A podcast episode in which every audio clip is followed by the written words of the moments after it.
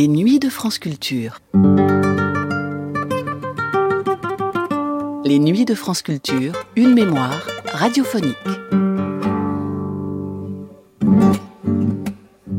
Dans le patrimoine littéraire mondial, l'histoire de certains livres est parfois plus fascinante encore que leur contenu.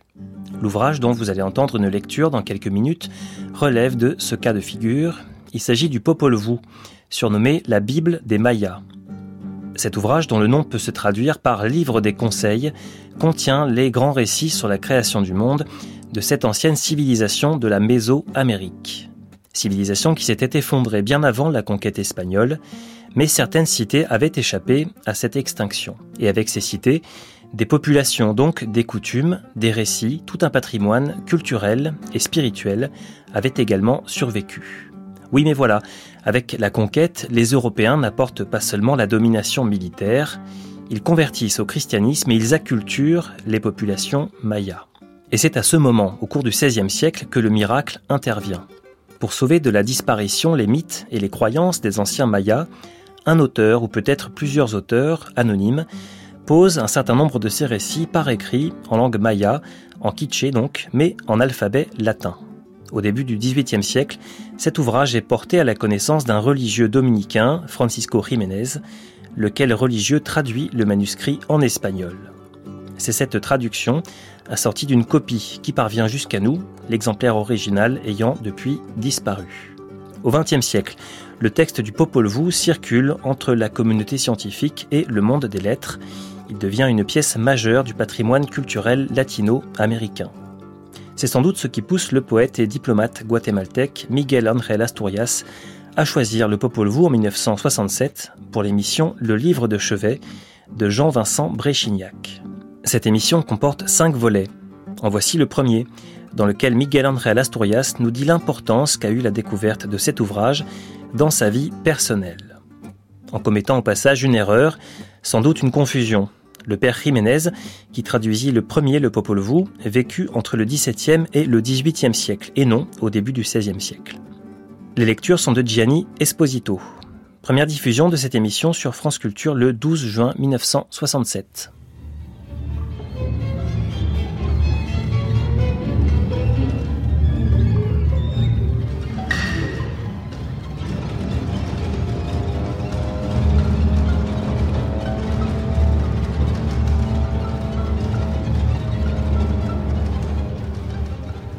Le livre de chevet de Miguel Ángel Asturias.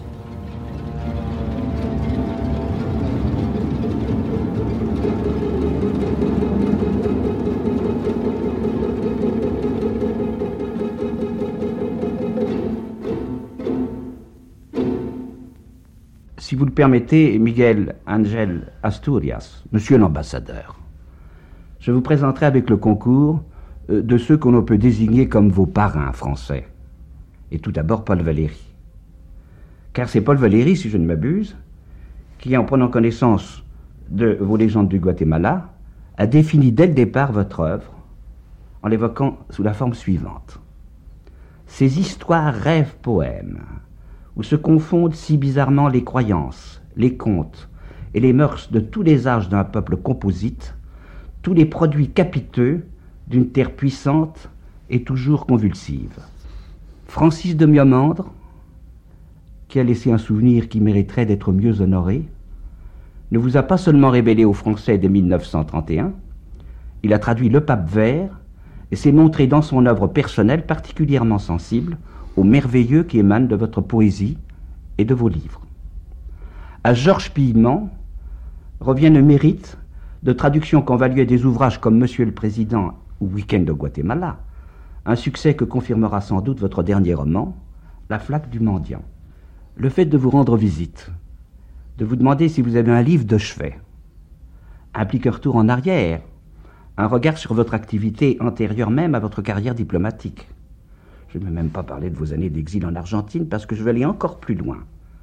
Avant de vous demander une justification de votre choix, la Bible de Maya, je vous questionnerai volontiers sur la période où vous avez vécu à Paris dans une petite chambre d'hôtel d'étudiants place de la Sorbonne. Peut-on évoquer cette période? Oui, oui, oui. Habité la première fois à Paris dans une petite chambre, place de la Sorbonne, en face du monument d'Augusto Comte.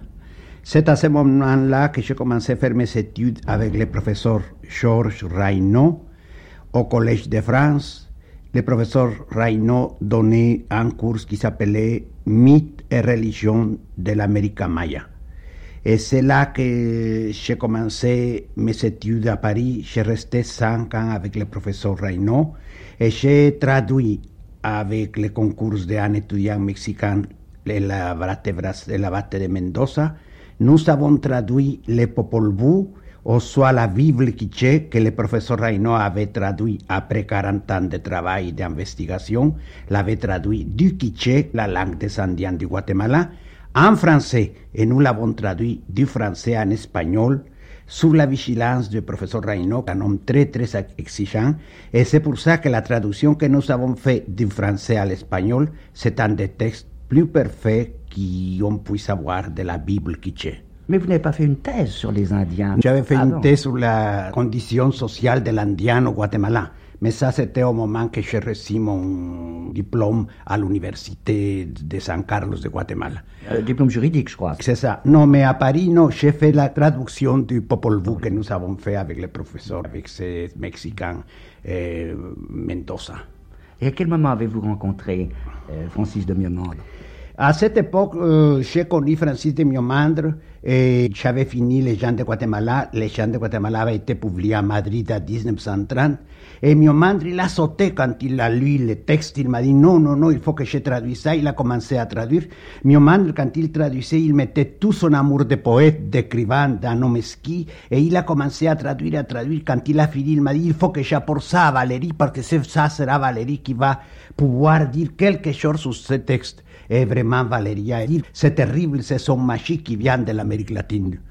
Est-ce que c'est pas à cette période-là que vous avez rencontré des surréalistes qui ont tout de même eu une certaine influence sur vous, non? Oui, j'ai connu à ce moment-là tous les surréalistes, tous les mouvements surréalistes. Et après avoir habité à côté de la Sorbonne, je suis allé habiter à côté de Montparnasse, de la Rotonde, de la Coupole, du Dôme. Là qui se les surréalistes. Et j'ai connu beaucoup, surtout Robert Desnos, qui a été mon grand, grand ami quand il était avec Yuki.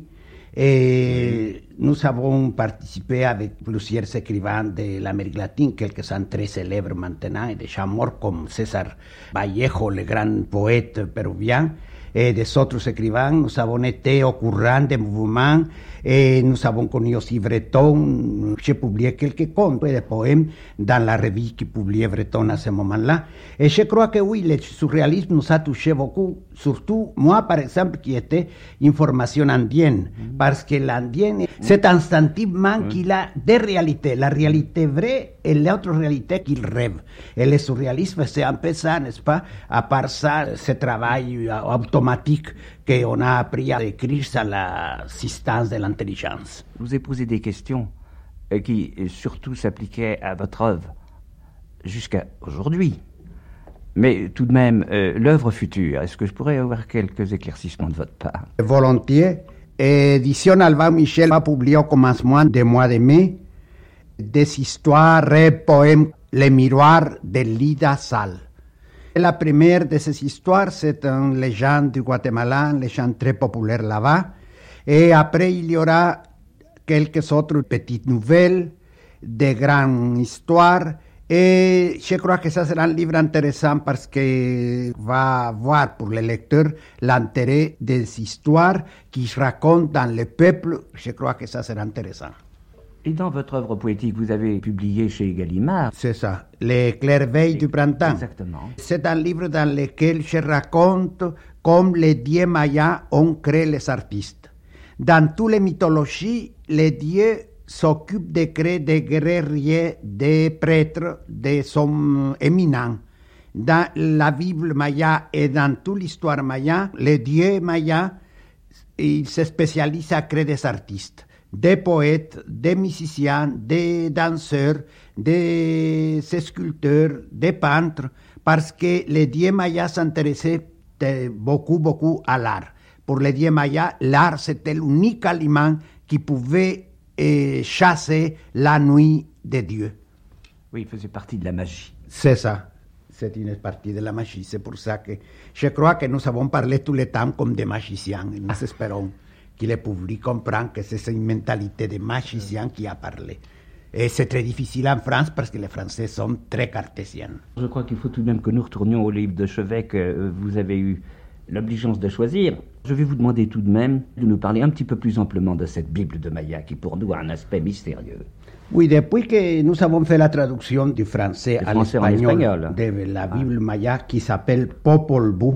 Popol Vuh, ça veut dire les livres de conseil, les livres avec lesquels prenaient conseil les chefs. C'est un livre que moi je lis souvent, presque je dois dire que je l'ai toujours à côté de moi, et soit la nuit, soit le matin, je le lis, parce que c'est un livre dans lequel on apprend premièrement comment est-ce que les Indiens, comment est-ce que les Mayas ont imaginé la formation du monde. Ce qui est intéressant dans le Popol Vuh, c'est pas la formation du monde, car ça ressemble beaucoup peut-être à la Bible. Mais ce qui est intéressant, c'est comment est-ce que les dieux mayas ont fait l'homme. Premièrement, ils l'ont fait debout, mais l'homme a été défait par la pluie. Après, ils ont fait les hommes du bois, mais ils n'étaient pas gracieux et ils sont restés dans les arbres, ce sont les anges. Ils ne savaient pas de quelle matière on pouvait faire l'homme. Et ils ont demandé à plusieurs animaux de quelle matière pouvait faire l'homme. Et ils sont arrivés à dire, bon, on va le faire de maïs. L'homme a été fait de maïs. Ce livre a été trouvé à Chichicastanán, c'est un village, par un prêtre qui s'appelait le Père Jiménez. Le Père Jiménez l'a trouvé en 1524. Il a trouvé les manuscrits, comme il savait le quiché, il a commencé à traduire. Mais il a eu peur parce qu'il voyait que ça ressemblait beaucoup à la Bible. Et il croyait que c'était une chose diabolique des Indiens. Comment est-ce qu'il savait tout ça de la Bible, mais pas dans la conception de la Bible, mais dans la conception d'une Bible américaine. Mais quand il a fait la traduction, pour n'avoir pas lui toute la responsabilité, il a copié dans les manuscrits en deux colonnes. D'un côté, il a mis les textes quiché et de l'autre côté, il a mis les textes en espagnol qu'il a traduit. Et ça a été très très utile parce que les textes quiché qu'il a écrits avec des caractères latins, ça a été utilisé après pour des autres traductions, à la fin pour la traduction du professeur Reynaud.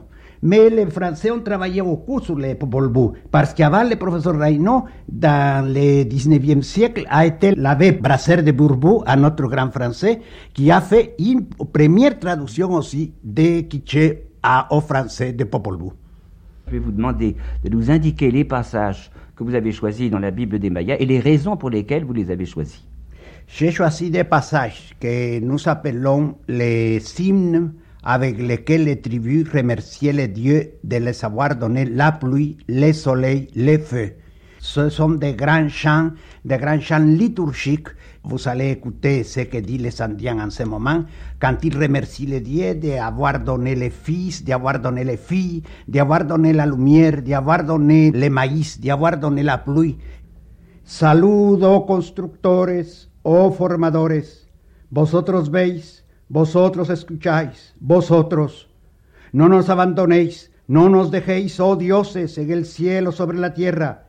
Espíritu del cielo, espíritu de la tierra, dadnos nuestra descendencia, nuestra posteridad, mientras haya días, mientras haya albas, que la germinación se haga, que el alba se haga, que numerosos sean los verdes caminos, las verdes sendas que vosotros nos dais, que tranquilas, muy tranquilas estén las tribus, que perfectas, muy perfectas sean las tribus, que perfecta sea la vida, la existencia que nos dais. Oh maestro gigante, huella del relámpago, esplendor del relámpago, huella del muy sabio, esplendor del muy sabio, gavilán, maestros magos, dominadores, poderosos del cielo, procreadores, engendradores, antiguo secreto, antigua ocultadora, abuela del día, abuela del alba, que se haga, que el se haga. Salut, ô constructeur, ô formateur. Vous voyez, vous entendez, vous. Ne nous abandonnez pas. Ne nous laissez pas, ô Dieu, au ciel, sur la terre, esprit du ciel, esprit de la terre. Donnez-nous notre descendance, notre postérité tant ira le jour, tant ira l'aube. Que la germination se fasse, que l'aube se fasse, que nombreux soient les verts chemins, les vertes routes que vous nous donnez, que paisibles, très paisibles soient les tribus, que parfaites, très parfaites soient les tribus, que parfaite soit la vie, l'existence que vous nous donnez, ô maître géant éclair, trace de l'éclair, splendeur de l'éclair, trace de tressage, splendeur de tressage, épervier, maître magicien, dominateur, puissant du ciel, enfanteur, engendreur, antique secret, antique cacheuse, aïeul du jour, aïeul de l'aube. Que la germination se fasse, que l'aube se fasse. Ainsi parlait-il lorsqu'ils regardaient, lorsqu'ils invoquaient le retour de l'aube, là où le soleil se lève en contemplant lune soleil, grande étoile qui avant le lever du soleil illumine au ciel sur la terre le chemin des hommes construits, des hommes formés.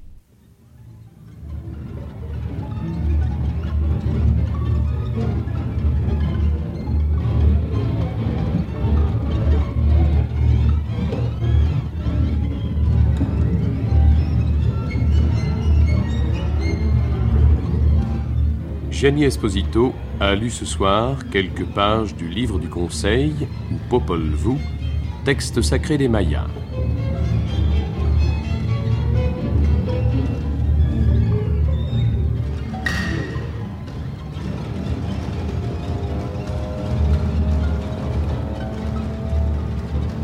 Le livre de chevet de Miguel Ángel Asturias. C'était une émission de Jean-Vincent Bréchignac. Assistante de production, Janine Antoine.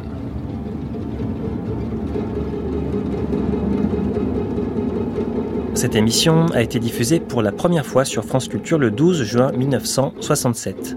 À suivre.